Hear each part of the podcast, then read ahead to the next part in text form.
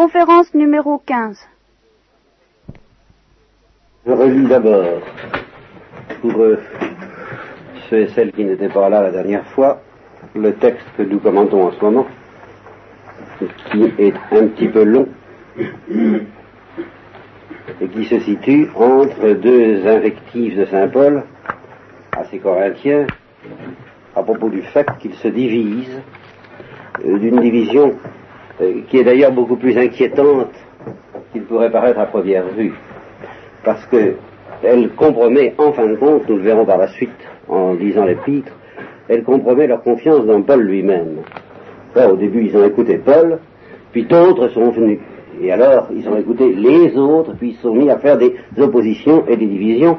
Et alors, euh, le remède ne consiste pas du tout à dire, oh, arrangez-vous, euh, soyez dans l'unité, mais le, remède consiste d'abord à revenir à l'enseignement de Paul et à n'accepter comme euh, complément de cet enseignement, il le dira plus tard, que ce qui est vraiment conforme à l'esprit et au fondement posé par Paul lui-même, c'est-à-dire Jésus-Christ. Ça, nous verrons ça plus tard. Alors, il démarre, si je peux dire, si vous me permettez l'expression, sur les chapeaux de roue, c'est-à-dire que à peine a-t-il évoqué ces discordes qu'il les fustige énergiquement et en même temps il fonce dans euh, les, considérations les plus élevées de la sagesse chrétienne quand il dit euh, les juifs veulent des miracles, les grecs veulent la sagesse, nous nous prêchons un Christ crucifié, folie pour les grecs, scandale pour les juifs, pour nous, faiblesse, puissance de Dieu et sagesse de Dieu, car la folie de Dieu est plus sage que la sagesse des hommes et la faiblesse de Dieu plus forte que la faiblesse des hommes. Et je continue la lecture du texte que vous avez déjà entendu deux fois. Je m'excuse pour ce, c'est à cause des absents éventuels. Regardez-vous vous-même, dit-il aux Corinthiens, il n'y a pas parmi vous beaucoup de sages selon, selon la chair, c'est-à-dire, nous verrons selon la chair, ça ne veut pas dire du tout une sagesse charnelle et basse, mais ça veut dire une sagesse euh, naturelle. Mais ça, nous y reviendrons tout à l'heure. Ni beaucoup de puissants, ni beaucoup de nobles, mais ce qu'il y avait de méprisable, de fou, d'inepte dans le monde, Dieu l'a choisi pour confondre les sages. Et ce qu'il y avait de faible dans le monde, Dieu l'a choisi pour confondre les forts. Et ce qu'il y avait de vil, ce qui n'était rien, ce qui était du néant, Dieu l'a choisi pour confondre ce qui est, afin que nulle chair ne se glorifie devant Dieu. Mais vous, c'est par lui que vous êtes dans le Christ Jésus, qui nous est devenu sagesse. Le Christ Jésus nous est devenu sagesse de par Dieu, et il nous est devenu aussi justice, sanctification, rédemption, afin que celui qui se glorifie se glorifie dans le Seigneur. Et quand je suis venu chez vous, eh bien, euh, moi-même, je n'étais pas très brillant. Euh, je ne suis pas venu avec des prestiges de parole ou de sagesse.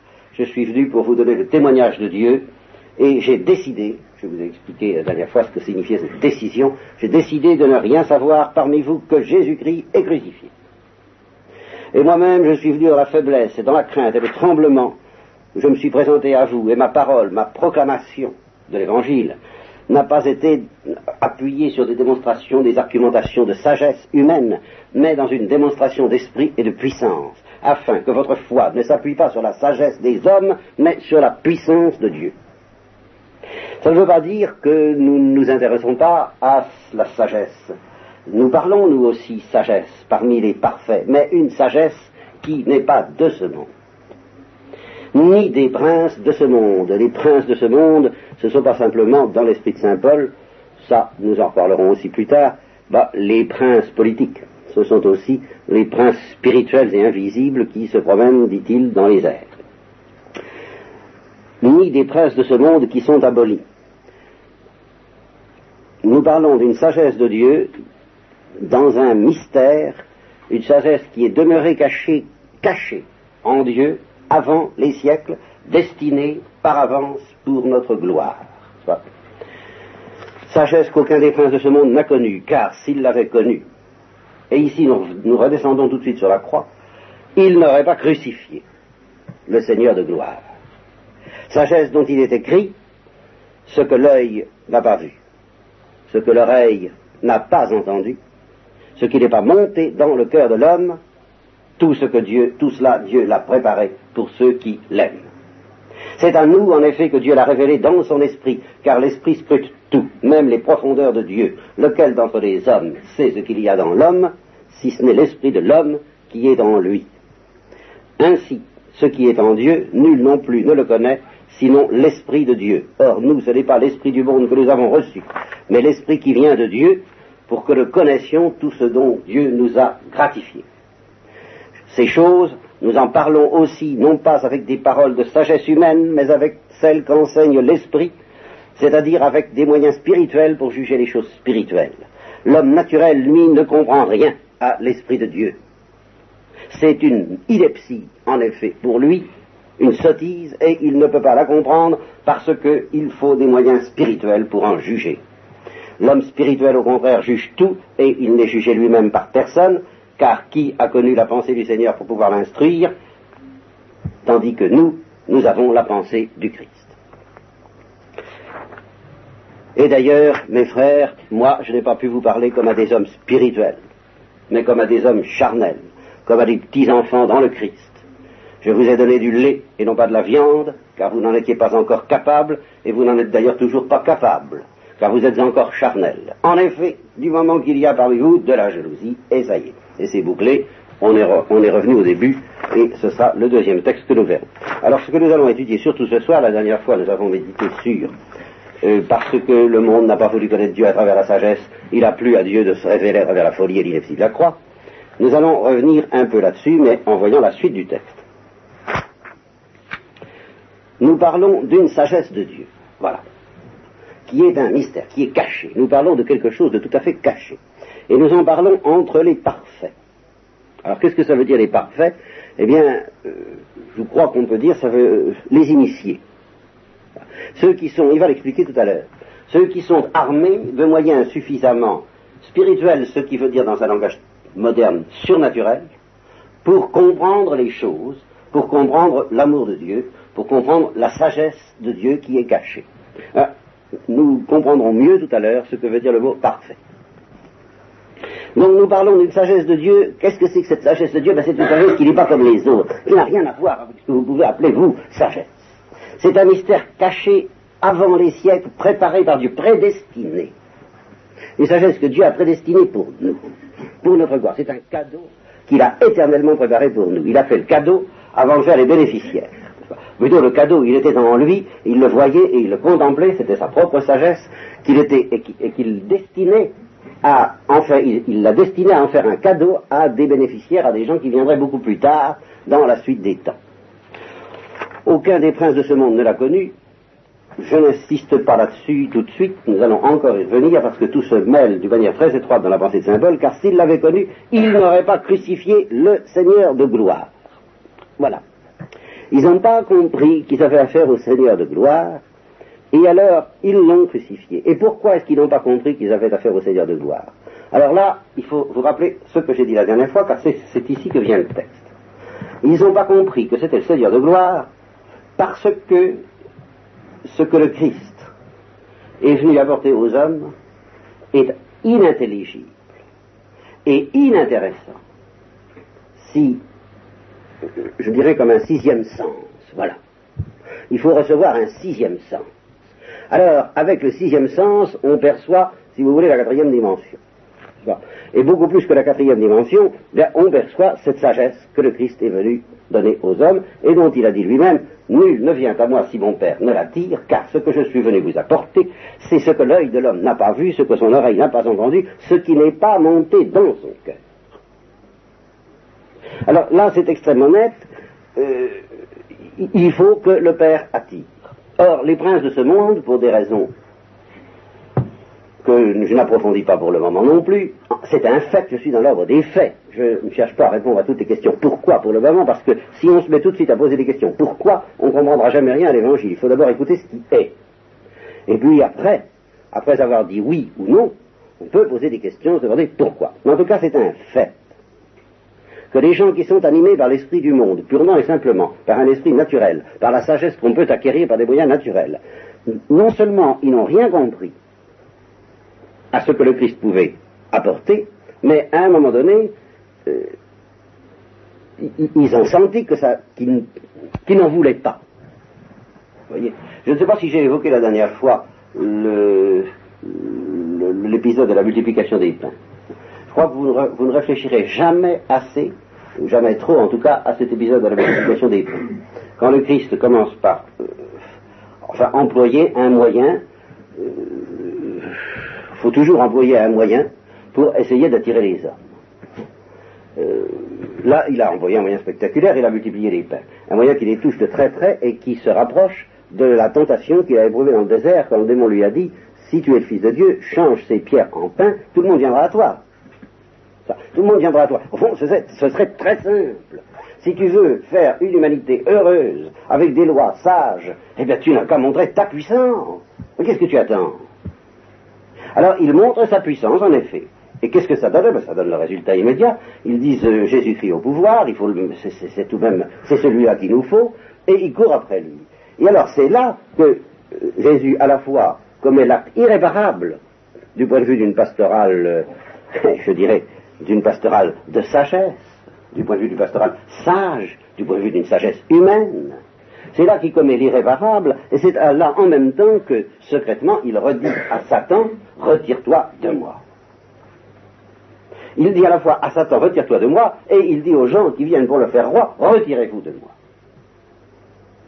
Euh, vous voulez de moi, mais moi je veux pas de vous. Ou plutôt, je veux bien de vous, mais il y a un malentendu, il y a une maldonne. Vous venez me chercher parce que je vous ai donné à manger, mais c'est pas ça que je suis venu vous apporter. C'est pas ça que je veux vous donner. Je pourrais vous le donner, mais je ne veux pas vous le donner. Et je ne vous le donnerai pas. Et comme le dit Carocaretto à propos de la résurrection des morts, il a ressuscité trois morts pour démontrer qu'il ne voulait pas ressusciter les autres. Ce qui est quand même évidemment saisissant. S'il a ressuscité trois morts, il pourrait ressusciter tout le monde. Pourquoi il ne le fait pas? Parce qu'il ne veut pas. Et le motif pour lequel il ne veut pas, eh bien, euh, c'est qu'il n'est pas venu pour apporter ça. Il multiplie les pains, il guérit les malades, quelquefois il ressuscite un mort, pour attirer l'attention, pour faire la parade. Il faut bien faire la parade, qu'est-ce que vous voulez ça? Euh, Il faut faire euh, envoyer le, tambour de ville, Avis, en blanc, il faut faire du... Ah, je trouve pas le mot. C'est du battage du battage. Il faut faire un peu de bruit pour attirer l'attention. Allô, allô. Voilà, ça revient à ça. Allô, allô. Écoutez bien. Alors, il emploie des moyens très puissants qui, intéressent tout le monde en disant, oh oui, on va l'écouter. Et sitôt que les gens sont prêts à l'écouter, eh bien, la parade s'interrompt. Et il leur dit maintenant, il ne s'agit plus de rire, euh, je ne suis pas du tout donner. Je vous ai montré quelques petits tours de, de pas de prestidigitation, mais je vous ai montré quelques éléments de mon pouvoir. Je vous ai donné à manger, j'ai guéri vos malades, j'ai ressuscité vos morts. Bon, maintenant on va causer des choses sérieuses. Je ne suis pas venu vous donner à manger de ce pain-là, mais d'un autre pain. Bon, au premier temps, les Juifs n'y pas plus près, ils disent euh, très bien, très bien, n'importe quel pain, ça fera l'affaire, euh, surtout s'il doit durer longtemps, comme le disait la Samaritaine pour l'eau vive, c'était un peu la même chose, si ça doit durer longtemps, euh, si on ne doit plus avoir soif après avoir bu cette eau-là, tout à fait d'accord, ça nous intéresse, envoyez. Alors le Christ dit, non, non, vous n'y êtes pas du tout. Le pain que je vais vous donner, c'est mon propre corps, qui sera livré pour le salut du monde. Et c'est à ce moment-là que les Juifs commencent à comprendre qu'ils ne comprennent pas. Ils sont affrontés. Voyez-vous, quand il leur dit je vais vous donner mon corps, eh bien, ils sont affrontés à ce que l'œil de l'homme n'a pas vu, à ce que l'oreille n'a pas entendu et à ce qui n'est pas monté dans le cœur de l'homme. C'est-à-dire à la miséricorde folle de Dieu. Parce que pour donner son cœur, il faut nous aimer. Et il faut nous aimer comme Dieu seul veut nous aimer. Alors ceux à qui cela est donné, on, en est toujours là dans l'Évangile, ceux à qui cela est donné se laissent attirer par cet amour fou qui donne son corps. Et quand ils contemplent le Christ crucifié, ils sont attirés non pas par un crucifié, ça n'a rien d'attirant, vous savez. Mais ils sont attirés par l'amour qui a inspiré le crucifié à donner son corps pour le salut du monde. Ils comprennent ce que le Christ disait à Catherine de Sienne, ce ne sont pas les clous qui m'ont retenu sur la croix, les clous, j'avais vite fait mon affaire, c'est l'amour. Alors cet amour-là, c'est ça, exactement ça que l'œil de l'homme n'a pas vu, que son oreille n'a pas entendu, ce qui n'est pas monté dans son cœur. C'est exactement ça que Dieu cache depuis le début du monde. Et alors c'est en face de ça que si on ne reçoit pas un esprit, nous allons revenir dans l'esprit qui scrute les profondeurs de Dieu et qui nous permet de pressentir cet amour et de l'aimer, et si on ne consent pas à recevoir cet esprit, alors eh bien, on est condamné, je dirais, à se débarrasser de ce fou, de ce moros, c'est-à-dire de cet inepte, de ce scandaleux, de ce méprisable, de ce... Comment dire Je trouve pas de mots. Je connais l'histoire d'une convertie qui était fille d'une une famille juive, mais qui était plutôt athée, et qui n'avait jamais, jamais, jamais entendu parler de Jésus-Christ. Jamais. Et qui était, qui, mourait de faim et de soif depuis d'ailleurs sa plus tendre enfance à l'égard de Dieu, qui se, retirait dans, dans, toute seule dans, une famille riche, n'est-ce pas, et qui sortirait dans, le parc, le jardin qui était à sa disposition dès qu'elle pouvait toute seule pour y ruminer son désespoir. Elle se demandait à quoi bon vivre et, qui ne, la nature ne lui disait rien, la musique ne lui disait rien, la poésie ne lui disait rien, la littérature ne lui disait rien. elle n'avait jamais entendu parler de, Dieu ni du Christ. Et elle demandait simplement à quoi bon vivre. Et alors on, riait, on lui riait aux éclats en lui disant bah quoi on vit pour vivre, c'est compliqué. Ben, évidemment, hein. elle cherchait sans s'en douter ce que l'œil de l'homme n'a pas vu, ce que son oreille n'a pas entendu. Et elle avait décidé que si elle le trouverait, elle avait décidé à 10 ans, que s'il ne se passait rien d'ici son âge de 20 ans, elle se tuerait. Et elle ne savait rien. Et la veille, exactement la veille de sa conversion, où on l'a, emmené à Lourdes voir, euh, voir euh, les montagnes d'abord, hein, dans un premier temps, et puis voir des imbéciles ensuite. Sa grand-mère lui a dit on va aller voir des imbéciles, c'est-à-dire les, les foules de Lourdes, n'est-ce pas? Et la veille de ce jour où elle devait aller voir les imbéciles, les imbéciles, là, les moros, comme par hasard, vous voyez, les, les, voilà, les, les, les imbéciles. Que vous C'est ça. Hein? Ben, la veille du jour où elle devait aller les voir, elle a avisé le chemin de croix qui est extérieur, je crois, à l'enceinte, n'est-ce pas? Dans lequel il y, a des, il y a des scènes très réalistes. Et alors elle a vu pour la première fois de sa vie Jésus-Christ, crucifié. Elle dit, mais qu'est-ce que ce bonhomme Qu'est-ce que ça? Qu'est-ce que cet homme? Et à ce qu'on lui a dit, bah, c'est un, c'est un séditieux, c'est un subversif. C'est une espèce de révolutionnaire, et alors, euh, comme il faisait du, même un peu, il faisait du dégât, alors on, on n'y est pas allé de ma mort, on l'a crucifié. Ah, on a eu raison, a dit la fille. Ah, si on agissait comme ça avec tous les, tous les, tous les gens qui font du, du tous les barabas. On lui a présenté Jésus comme Barabbas, elle a dit, ben, on a eu bien raison. C'était 24 heures avant sa conversion. Alors comment elle s'est convertie? Ben, Je vous le dirai pas ce soir, parce que ce n'est pas notre sujet. Ce qui est sûr, c'est que à la grotte, ben, je peux pas, je changerai de conférence quoi ce soir. On, y reviendra. C'est inépuisable ça. Ce qui est sûr, c'est qu'à la grotte, euh, à la suite de quelque chose que je ne vous, ce serait trop long à vous raconter, alors elle a brusquement, comme elle dit, tout compris, tout. Ce que l'œil de l'homme n'a pas vu, ce que son oreille n'a pas entendu. Et ça, elle a la sagesse que Dieu cachait. Tout ce que Dieu a préparé pour ceux qui l'aiment. En, en, une seconde, en un éclair, elle a tout compris, elle a pleuré et elle a prié comme elle n'a jamais pleuré et prié de sa vie après. Et c'est pas une gamine, puisque c'est quelqu'un qui a maintenant des années et des années de vie religieuse et contemplative derrière elle. Donc c'est tout de même du solide. Alors voilà, ben, c'est exactement l'argumentation de symbole, où on a l'Esprit de Dieu et alors on comprend tout, où on n'a pas l'Esprit de Dieu et alors on ne comprend rien. C'est pas la peine, c'est pas la peine de se fatiguer. on est bouché. Vous comprenez? Le sixième sens ment. Alors, à qui est-ce que, à qui, peut comprendre cette sagesse extraordinaire que nous parlons entre les parfaits? Nous, parce que Dieu l'a révélé et alors faites bien attention, par son esprit. Je dis, faites attention parce qu'on pense tout de suite à Jésus-Christ. Mais Jésus-Christ ne nous sert à rien si l'esprit ne nous est pas donné. L'esprit du Christ. Et qu'est-ce que ça veut dire l'esprit du Christ? Eh bien, là, pour le moment, Paul ne le présente pas comme la troisième personne de la Sainte Trinité, par conséquent, je ne vais pas vous le présenter non plus du tout comme la troisième personne de la Sainte Trinité. Je vais me contenter de suivre la comparaison de Paul quand il dit l'esprit scrute tout, même les profondeurs de Dieu. Nous allons trouver l'histoire de l'échelle. Je ne sais pas si c'est chez vous que j'ai parlé de l'échelle ou si c'est au catéchisme. J'aurais pas dû dire c'est l'échelle d'ailleurs. Ça, c'est fichu, mais enfin. Un chansonnier s'est présenté un jour devant son public en disant Je viens de faire une invention formidable. Je, voilà, je vais vous expliquer. Je vais vous expliquer.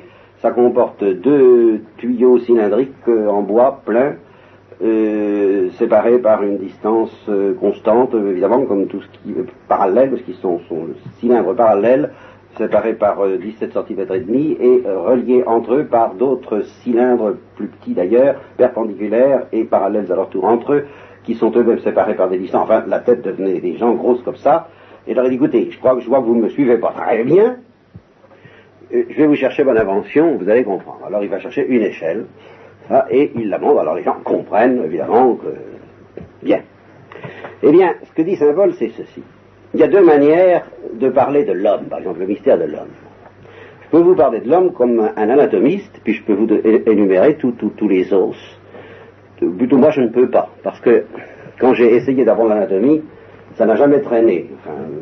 ça, a été très vite fini. Mon effort anatomique s'est toujours très vite terminé. Parce qu'alors là, cette nomenclature des nerfs, des os, des muscles, j'ai jamais pu m'y retrouver. C'est vraiment beaucoup trop compliqué. Par conséquent, normalement, je suis un être condamné à ne rien comprendre à l'homme. Tout au moins du point de vue scientifique. Qu'est-ce que c'est que respirer? Si vous me faites un schéma de la respiration, ou même de la marche, euh, qui est quelque chose d'extraordinairement complexe, si moi j'avais jamais marché dans ma vie, c'est comme si j'avais jamais vu une échelle et puis que vous me décriviez l'échelle. Vous voyez, nous, marcher, c'est extrêmement simple ce que ça veut dire. Mais la connaissance que nous en avons n'est pas une connaissance scientifique. C'est une connaissance que j'appellerais, qu'on appelle dans la tradition scolastique, une connaissance par connaturalité. Ça nous est facile de savoir ce que c'est de respirer parce que ça nous est connaturel de respirer. Ça nous est facile de savoir ce que c'est que de voir, d'entendre et de parler, parce que nous en avons l'habitude. Ça nous est connaturel. Et ça nous est facile de comprendre les hommes et ce que ça veut dire un homme, parce que nous avons la même nature. Nous avons en nous l'esprit de l'homme. Et c'est cet esprit de l'homme qui nous anime. Alors, même ceux qui sont très différents de nous, nous les comprenons parce que nous avons en nous un esprit analogue. Nous les comprenons par connaturalité. Remarquez que la connaturalité est plus ou moins forte, c'est pour ça qu'on parlera de sympathie, de connivence, et qu'on se trouvera deviner, comprendre. Bon, alors, saint Thomas précise ça très bien, euh, cette histoire de la connaissance par connaturalité. Alors il prend des exemples qui sont très éloquents et très clairs. Il y a la connaissance scientifique qu'on peut en avoir, euh, scientifique ou philosophique ou spéculative, on peut être capable de, de, définir correctement, intelligemment, il y a beaucoup de considérations astucieuses, ce que c'est que la chasteté. Et puis, il y a une autre manière de connaître ce que c'est que la chasteté, et qui consiste à être et alors, il dit, celui qui est chaste, il sera peut-être pas capable de vous en dire lourd, mais il sait ce que c'est par connaturalité, parce que c'est son être, ça lui ressemble. Et les, ceux, qui sont faits d'une même pâte, vous comprenez, c'est ça que ça veut dire. Alors, il y a des choses qu'on peut connaître théoriquement, puis euh, qui nous sont profondément étrangers et qu'on n'a pas euh, on n'est pas à l'aise en face de ça. Je, je, pourrais vous prendre comme exemple, parce qu'à côté de la chasteté, je pourrais prendre par exemple la jalousie, la passion, la fureur, la colère, l'ambition. Bon, alors, euh, autrement dit, ce que dit Paul est très simple, pour comprendre l'homme, il faut être un homme. Ou, tout au moins, si on n'est pas un homme, si on est par exemple un petit chien, ou si on est un ange, eh bien, il faut que Dieu nous donne l'esprit de l'homme pour que nous ayons l'instinct, l'intuition, par connaturalité, de ce que c'est qu'un homme. Voilà. Et si nous n'avons pas cet esprit, cet instinct qui fait que nous connaissons les choses par connaturalité, eh bien, nous pourrons toujours nous échiner à comprendre, à définir, à analyser, à disséquer, à anatomiser, à avoir, à étudier scientifiquement le comportement des gens, nous n'y comprendrons rien. Il nous manquera la petite étincelle qui fait que tout s'organise autour d'une seule intuition simple. Vous comprenez? C'est ça qui nous manquera. Nous étudierons l'homme comme on étudierait l'échelle sans avoir jamais vu une échelle, ou comme on étudierait une fleur sans avoir jamais vu de fleur. Ce serait peut-être très intéressant. Ou comme des aveugles, on peut peut-être essayer de leur parler de ce que c'est que de la lumière sans qu'ils aient jamais vu la lumière. N'empêche que c'est quand même un peu décourageant s'ils ne l'avaient jamais vu. pour leur faire comprendre la différence entre le rouge et le bleu, ben vous savez, euh, Hein, vous prendrez des comparaisons, euh, mais jamais ils ne sauront vraiment ce que c'est. Alors, Saint Paul dit, à l'égard de Dieu, à l'égard du secret de Dieu, de la sagesse de Dieu, du visage inconnu de Dieu, qui ne ressemble à rien, nous sommes dans la situation des aveugles, des sourds, des muets. Nous, sommes complètement bouchés. Et la sagesse qui vient de ce monde, c'est-à-dire celle qui s'appuie sur l'univers, et avec laquelle nous pouvons essayer de méditer sur les perfections divines, nous laisse entièrement à la porte de l'Esprit de Dieu. Et par conséquent, la sagesse de l'univers, tous les travaux, toutes les études, toute la philosophie et toute la science qu'on peut faire, nous laisse du même coup à la porte, complètement à la porte, de l'esprit du Christ. Parce que l'esprit du Christ, c'est l'esprit de Dieu. Le Christ, c'est l'homme sur lequel plane en plénitude l'esprit de Dieu, le secret de Dieu, le visage inconnu de Dieu. C'est l'homme qui est possédé totalement par le visage inconnu de Dieu. C'est l'homme dont le visage humain nous dévoile le visage inconnu de Dieu parce qu'il est complètement ruisselant de ce visage de Dieu. Mais si il ne nous est pas donné à nous aussi, et c'est ça l'esprit, si l'esprit de Dieu ne nous est pas donné à nous aussi pour y comprendre quelque chose, alors nous ne comprendrons rien non seulement à Dieu, mais au Christ, et surtout au Christ, et encore moins au Christ qu'à Dieu. Parce qu'à Dieu, on peut encore s'en faire une idée philosophique, tandis que le Christ, avec son comportement de crucifié, c'est-à-dire son comportement de fou, nous n'y comprendrons rien. C'est exactement ce qu'il dit, nous serons bouchés. Il y a entre Dieu et la croix une certaine affinité. Et quand vous vous posez des problèmes, quand vous me les posez à moi ou à d'autres, pourquoi le mystère du mal Pourquoi la permission du péché Pourquoi la croix Pourquoi la souffrance Pourquoi tout ce qui en résulte Ce problème est absolument... Euh, doit nous prendre à la gorge. Vous savez que j'en ai parlé pendant plus d'un an. Et, il doit nous prendre à la gorge. Mais en fin de compte, la seule réponse je, n'ai pas de réponse, moi, à vous offrir. Je, n'en ai qu'une seule. C'est que vous vous débrouillez par votre vie, par votre prière, par vos, par une certaine ascèse, oui, un certain renoncement, un certain esprit de sacrifice, une certaine foi aussi, une certaine fréquentation, une certaine insistance auprès de Jésus-Christ, une certaine mendicité, que vous vous débrouillez pour que Jésus-Christ ait pitié de vous. Ah, c'est pas compliqué, c'est pour que Jésus-Christ ait pitié de vous. Voilà, toute l'affaire est là. J'entends bien, hein, pour la réponse au mystère du mal. Il faut vous débrouiller pour que Jésus-Christ ait pitié de vous. Et pour qu'il vous donne un peu de son esprit. Et alors à ce moment-là, si Jésus-Christ vous donne un peu de son esprit, qu'est-ce qui va se passer? Est-ce qu'il va se passer que vous allez avoir la réponse et la solution au problème du mal? Non. Est-ce que ça va être moins scandaleux pour vous qu'avant que vous ayez reçu l'esprit du Christ? Ça va être plus scandaleux. Mais alors, quoi? Eh bien, simplement, il va se passer en vous quelque chose qui ressemble à ce qui s'est passé en Jésus-Christ. Vous allez vous mettre à comprendre Jésus-Christ sans rien y comprendre, euh, parce que vous allez être en connaturalité avec le Christ, vous allez regarder la croix en, devinant l'amour qui l'a poussé vers la croix, et parce que vous allez lui ressembler. Autrement dit, vous allez vous mettre à comprendre mieux le Christ, mais vous, vous allez commencer à ne plus vous comprendre du tout. Vous allez vous demander, mais qu'est-ce qui m'arrive? Mais je deviens, fou voilà que je me mets à, être attiré par ce crucifié. Mais qu'est-ce qui m'arrive? Je ne me comprends pas moi-même, mais je comprends Jésus-Christ. Vous comprenez? Voilà, vous allez, vous toujours euh, scandalisé par le mystère du mal. Pourquoi est-ce que Dieu permet le mal? Pourquoi il permet la souffrance? Moi, je ne sais pas.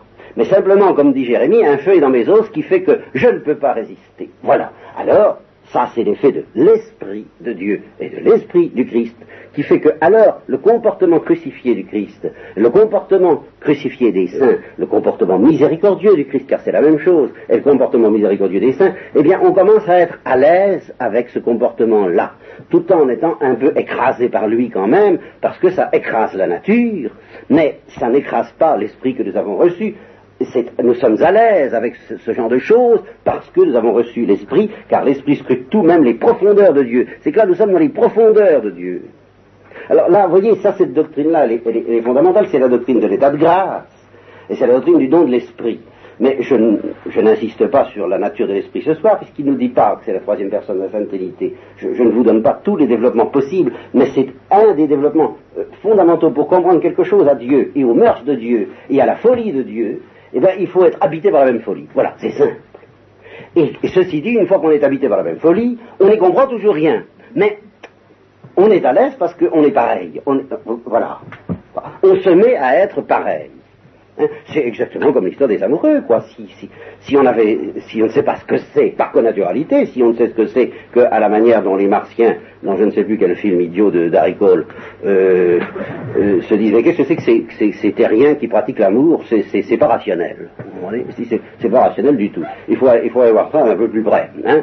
Alors, ils, en, ils envoient Cole, qui a un numéro, parce que c'est le pauvre type, vous voyez, le Moros, hein, c'est le même truc, hein. Euh, numéro 1497, quoi, il n'y a pas de prénom dans ce, prénom c'est irrationnel, Alors, ils envoient le Moros qui, qui vient étudier scientifiquement, euh, mais ça ne leur suffit pas. Ils ont étudié scientifiquement le comportement des terriens, et ils n'ont rien compris, parce qu'il leur manque l'esprit de l'homme. Ils se disent, c'est quand même bizarre. Alors, comme manifestement ce sont des sous-développés au point de vue intellectuel, pour être animés par de pareilles émotions, je vous demande un peu, alors on va prendre le plus sous-développé de nous, le plus pauvre type, le Moros, qui était d'Aricole, ma foi. Et puis, on, va l'envoyer sur la terre pour connaître par connaturalité ce que c'est que l'amour. Voyez-vous, c'est. Et, de fait, quand euh, euh, ceux qui ne font pas cette expérience ou qui l'ont oublié, bah, quand ils voient des amoureux, ils sont tentés de dire Oh, ça va plus, quoi. Alors que les amoureux disent Ah, ils savent rien, ils comprennent rien, parce qu'ils savent pas ce que c'est, si ce n'est théoriquement dans les livres, euh, dans les statistiques, dans la psychologie, l'anatomie, la physiologie, tout ça. Ils comprennent rien, ils savent pas la saveur de la chose. De même, le fameux drogué dont je vous ai parlé, euh, qui disait à mon, ami psychologue Vous autres, vous les gens qui n'avez pas tâté de la drogue, vous ne savez rien. Et, il est certain que nous ne savons pas ce que c'est que la drogue par connaturalité du l'état dans lequel ça met. Je ne souhaite pas que nous le connaissions de cette manière-là, je ne le conseille pas, mais il est certain que nous ne le savons pas et je ne veux pas le savoir. Mais il est certain aussi qu'aucune connaissance théorique et scientifique ne me permettra de savoir ce que c'est.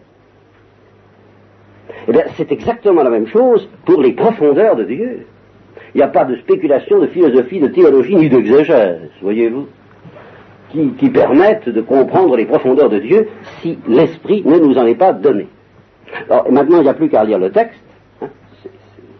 je crois que vous avez à peu près, je, vous ai dit à peu près tout ce que je pouvais vous dire pour que désormais vous y soyez très attentifs parce que c'est vraiment un texte capital. C'est à nous que Dieu l'a révélé par son esprit. Car l'esprit scrute tout. Oui, alors ce qu'il y a d'extraordinaire dans l'esprit, c'est que c'est à la fois le secret de Dieu, donc ce qu'il y a de plus, euh, de plus séparé, de plus, de plus propre à Dieu, par quoi Dieu ne ressemble à rien. Et en même temps, c'est ce qu'il y a de plus intime à nous tous, dès qu'il nous est donné. S'il ne nous est pas donné, nous n'y comprendrons jamais rien, et dès qu'il nous est donné, ça, ça nous est plus intime que nous-mêmes. Bon, alors l'esprit scrute tout, même les profondeurs de Dieu, de sorte que l'esprit dans un homme, se met à scruter tout, même les profondeurs de Dieu, et l'homme habité par l'Esprit se met à être chez lui, dans les profondeurs de Dieu. Mais parfaitement chez lui, parfaitement à l'aise. Car, car qu'est-ce qui, dans, le monde de l'homme, eh bien, qu'est-ce qui peut connaître l'homme si ce n'est l'esprit de l'homme qui est dans l'homme? Voilà, vous voyez, dans le monde humain, dans l'ordre de l'homme, qu'est-ce qui peut connaître l'homme si ce n'est l'esprit de l'homme qui est dans l'homme? Ça n'est pas l'anatomiste comme tel, ça n'est pas le physiologiste comme tel, ça n'est pas le, tout ce que vous voudrez, même le, psychologue comme tel. C'est l'homme comme tel qui connaît l'homme. Voilà. Et plus précisément, l'esprit de l'homme qui connaît l'esprit de l'homme. C'est tout. Voilà, toute l'intuition de symbole, c'est ça. Pour connaître la vie, il faut vivre. C'est la vie qui connaît la vie. C'est l'amour qui connaît l'amour, c'est l'homme qui connaît l'homme, et c'est Dieu qui connaît Dieu. Et puis c'est tout. Alors il faut que Dieu se donne. Donc il faut que l'Esprit de Dieu nous soit donné pour qu'on y comprenne quelque chose. Car, qu'est-ce qui dans l'homme connaît ce qui est dans un homme Qu'est-ce qui dans l'ordre humain connaît ce qui est dans l'homme, sinon l'Esprit de l'homme qui est dans l'homme? Ainsi, ce qui est en Dieu, personne non plus ne le connaît, sinon l'Esprit de Dieu. Or, cet Esprit, eh bien, c'est ça que nous avons reçu. Non pas l'Esprit du monde, mais l'Esprit qui vient de Dieu. Alors c'est ce que je vous disais, il faut obtenir que Dieu ait pitié de nous, ce que dit Saint Paul dira ailleurs, ce n'est pas une question d'effort ni de record. On comprend pourquoi. Mais de Dieu qui s'attendrit qui nous donne son esprit. Alors on se met à comprendre Jésus-Christ, et alors on se met à comprendre le secret de Dieu, les profondeurs de Dieu. Pour que nous connaissions tout ce que Dieu a voulu nous donner, le don de Dieu. Si tu savais le don de Dieu, la parole du Christ à la Samaritaine. Alors évidemment, ces choses-là, continue Paul, nous n'en parlons pas avec, à la manière de la sagesse humaine, évidemment. euh, nous en parlons avec des paroles telles que les enseigne l'Esprit, c'est-à-dire, ben, c'est-à-dire que l'Esprit nous donne un jugement, nous donne un œil, nous donne, des moyens de connaissance qui sont adaptés à ces réalités-là. Et ces réalités-là, ce sont des réalités invisibles, il les appelle spirituelles, il faut les appeler surnaturelles. Ça veut dire toujours la même chose pour comprendre ce qui est surnaturel, ce qui est de l'ordre du secret de Dieu, eh ben, il n'y a que des moyens surnaturels, il n'y a que des paroles surnaturelles, il n'y a que des lumières surnaturelles, des jugements surnaturels, un œil surnaturel, une intelligence surnaturelle, sinon c'est pas la peine, vous êtes à la porte. Les moyens humains, c'est absolument zéro par rapport à ça. Voilà tout ce qu'il dit, n'est-ce pas? La, manière dont l'Esprit nous enseigne, c'est de nous donner des, moyens surnaturels pour comprendre les choses surnaturelles. Et il ajoute, l'homme naturel, lui, euh, ne voit rien, il est aveugle, il est complètement bouché en ce qui concerne l'Esprit de Dieu. C'est une moria pour lui. Vous voyez, c'est une ineptie, c'est... C'est quoi. Vous voyez, je, bah oui, euh, le clown, je, me rappelle un prédicateur que, j'aime beaucoup qui parle du Gugus Jésus. Gugus Jésus livré aux soldats du prétoire. Voilà, le, pour l'homme naturel, ça ne peut pas être autre chose. Ça ne peut pas. C'est pas de sa faute d'une certaine manière. C'est pas la question. en un sens, c'est pas de sa faute. C'est une moria, en effet, pour lui, et il ne peut pas le comprendre parce qu'il faut des moyens spirituels pour en juger. Il faut un œil spirituel. Il faut l'œil de la foi. L'homme spirituel, au contraire, juge tout et n'est jugé lui-même par personne. Qu'est-ce que ça veut dire? Ça veut dire qu'il comprend tout, mais que personne ne le comprend. Personne ne le comprend, tout au moins, sauf si on est soi-même un homme spirituel. Alors saint Thomas a une comparaison magnifique. C'est du, magnifique saint Thomas, c'est sensationnel. C'est la santé pour, exprimer ça, alors tranquillement. Hein? Je ne peux pas vous le lire en latin, je le regrette, n'est-ce pas? Il compare euh, l'homme spirituel à l'homme éveillé. C'est quelqu'un qui est éveillé. Et l'homme qui n'est pas spirituel, l'homme naturel, ben, c'est quelqu'un qui est dans la léthargie. C'est un gravataire, il dort, euh, il est comme ça, il voit pas, quoi. Alors, dit saint Thomas, l'homme éveillé, lui, juge avec droiture et deux choses. Premièrement, que lui est éveillé, et deuxièmement, que les autres dorment. Il voit très bien, très très bien ça. Son jugement est juste, est clair. Il dit, moi je veille et vous vous dormez. Et alors à ce moment-là, on lui dit qu'il est un vilain orgueilleux, parce que de, pourquoi tu serais jeune, hein, quand même, à être éveillé alors que nous on dort, qu'est-ce que t'en sais? Ben j'en sais que je, suis éveillé, que vous dormez. C'est comme ça. N'est-ce pas? Vous rencontrez des somnambules, vous leur dites mais vous êtes un somnambule. Le somnambule dit euh, comment comment euh, C'est moi qui suis éveillé. Eh ben je regrette, mais celui qui est éveillé, lui, il sait très bien que lui, il est éveillé et que ceux qui dorment dorment. Par contre, celui qui dort n'a pas un jugement droit, ni de lui qui dort, ni de celui qui veille, ni sur celui qui est éveillé. Il est égaré sur tout le monde. L'esprit droit, euh, dirait Pascal, euh, voit très bien que lui il est droit et que l'esprit boiteux est boiteux, tandis que l'esprit boiteux ne voit pas qu'il est boiteux et ne voit pas que l'esprit droit est droit. Par conséquent, les choses ne sont pas telles, et il ne faut pas les juger, il ne faut pas faire deux erreurs. La première erreur, il la dénonce ici, puis la deuxième erreur, c'est l'erreur moderne, et vous allez voir si elle est bien, l'erreur moderne. La première erreur, c'est de, penser que les choses seraient telles qu'elles apparaissent à ceux qui dorment. Les choses ne sont pas telles qu'elles apparaissent à ceux qui dorment, mais telles qu'elles apparaissent à ceux qui sont éveillés. Voilà ce que dit saint Thomas. Et là, les, modernes qui, au fond, en disent autant euh, sous une autre forme, ils disent, au fond, les choses sont bah, ce qu'elles sont pour chacun. Tout ça se vaut, éveiller, pas être éveillé, dormir, euh, c'est un point de vue.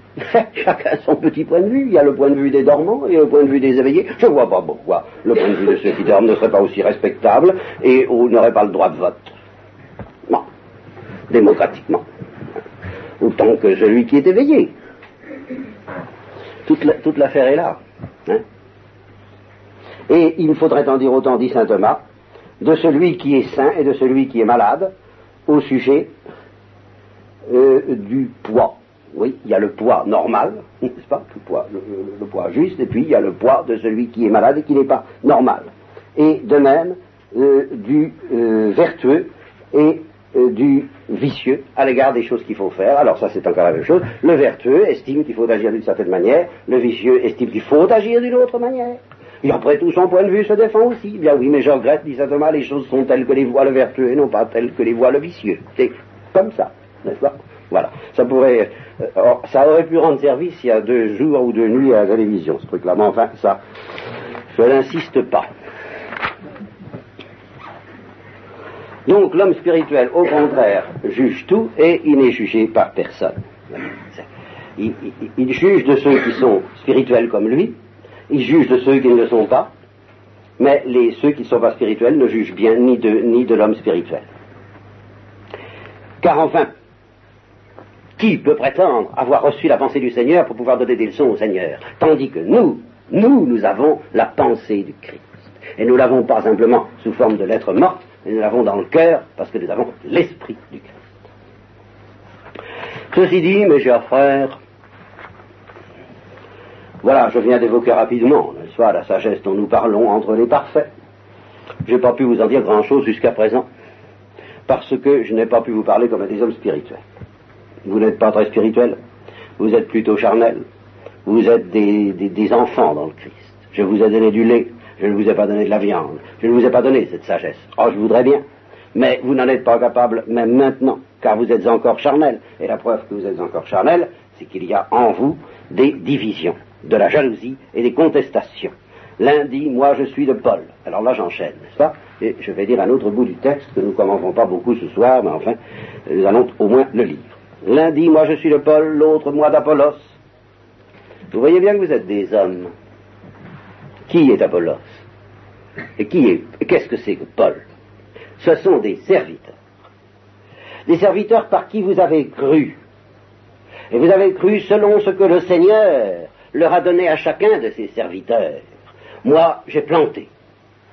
Apollos, ben, il a arrosé. Et qui est-ce qui a donné la vie et la croissance à la plante? C'est Dieu. Et ce n'est pas celui qui plante qui compte, ni celui qui arrose qui compte. Celui qui compte, c'est celui qui donne la croissance, Dieu. Celui qui plante et celui qui arrose ne font qu'un. Mais d'ailleurs, chacun recevra son propre salaire selon son propre travail. Nous, qu'est-ce que nous sommes, moi, Apollos et les autres euh, apôtres? Ben, Nous sommes les collaborateurs de Dieu et vous, vous êtes le champ de Dieu. Vous êtes la bâtisse de Dieu. Vous êtes le temple. Alors, moi, qu'est-ce que vous voulez J'ai, selon la grâce que Dieu m'a donnée, euh, comme un sage architecte, eh qu'est-ce que fait un sage architecte eh Il commence par poser le fondement. Ben, moi, j'ai posé le fondement. C'est la première chose, Jésus-Christ. Et puis alors, d'autres vont bâtir dessus, très bien. Hein. Seulement, attention, d'autres vont bâtir dessus, et alors là commence la pointe. Contre lui et Apollos, ça va. Ils sont vraiment d'accord. Mais il y en avait d'autres qui n'étaient pas tout à fait d'accord et alors, ah oui, Paul dit ceci, mais enfin, un tel dit cela, et ça peut se discuter. Euh, alors ça l'énervait beaucoup, Paul, cette histoire-là. Ça lui plaisait beaucoup, croyez-moi. Alors, il a dit faites attention à la manière dont on bâtit sur le fondement, parce qu'il y a bâtir et bâtir. Pour le fondement, il n'y en a qu'un. Personne ne peut se permettre d'en poser un autre que celui qui est déjà posé, c'est-à-dire Jésus-Christ. Alors là-dessus, on bâtit. Alors, on bâtit eh ben, selon les, capacités, selon les gens, selon les tournures d'esprit, on bâtit avec de l'or, on bâtit avec de l'argent, on bâtit avec des pierres précieuses, ou bien, eh bien, on bâtit avec du bois, on bâtit avec de la paille, on bâtit avec du chaume. Pour le moment, on ne voit pas très bien la différence, mais vous inquiétez pas, espérez un peu, mes petits-enfants, ça va venir vite. Hein? L'œuvre de chacun va devenir bientôt manifeste. Le jour du Seigneur il y aura une révélation de la qualité de chacun des bâtiments construits par chacun de ces parleurs qui parlent au nom de Jésus-Christ, de ces apôtres qui parlent ou disent parler au nom de Jésus-Christ. On va voir, bientôt. Vous aurez la révélation. Et vous l'aurez comment? Par le feu. Ça, c'est le texte, hein. moi je me, contente à peine de le gloser. En effet, le jour du Seigneur fera connaître la qualité de ces bâtiments. Et cette révélation se fera par le feu. Et c'est le feu qui éprouvera la valeur de l'œuvre de chacun. Si quelqu'un a édifié une œuvre et que le feu ayant passé par là, l'œuvre subsiste, eh bien ça va. Ça va, c'est que c'était un bon, bon, bon, du bon travail, du bon boulot, de la bonne, de la bonne camelote. Ça tenait bien. Et il recevra son salaire. Si l'œuvre que quelqu'un, avec beaucoup de bonne volonté peut-être, n'est-ce pas, si pout, il n'en reste rien, quand le feu aura passé par là, eh bien, euh, l'ouvrier n'aura pas de salaire. Ça ne veut pas dire qu'il sera, sera pas sauvé. Alors là, il y a une nuance très curieuse de Paul. Il dit, il sera sauvé, lui, mais comme à travers le feu. Ça, c'est une allusion, c'est une des allusions les plus claires. Il n'y en a pas beaucoup dans le Nouveau Testament, mais en fait, ça semble bien être une allusion au purgatoire. Il est difficile de le comprendre autrement. Dire voilà, quelqu'un qui n'a pas fait, ça vaut pas, ça vaut pas chipette ce qu'il a fait, quoi. Enfin, il a, il a, il a fait des broutilles, des bricoles avec de, la paille, il a construit avec de la paille, sur le Christ, il a construit avec de la paille, il a fait n'importe. Alors, ça va pas, il n'en restera rien au jour du feu, au jour du jugement, et il fera mieux de ne pas se présenter au guichet pour recevoir sa petite rémunération. Enfin, il sera sauvé quand même, mais il faudra qu'il soit purifié par le feu. Comme à travers le feu. Car enfin tout de même, et alors il se retourne vers eux, parce qu'il il se laisse faire, comme il le dira à d'autres, il se laisse avoir, il se laisse embourber, il se laisse souiller par des prédicateurs, eux, par, par n'importe qui, et il leur dit, euh, je crois que c'est aux Galates, il leur dit, ah là là, s'ils sont, si ce sont des imbéciles qui viennent vous parler, vous les écoutez, mais quand c'est moi qui viens vous parler, vous ne m'écoutez pas. C'est, hein? Bon, mais enfin, est-ce que vous ne savez pas que vous êtes le temple de Dieu? Qu'on n'a pas le droit de toucher à vous comme ça? Que l'Esprit de Dieu habite en vous?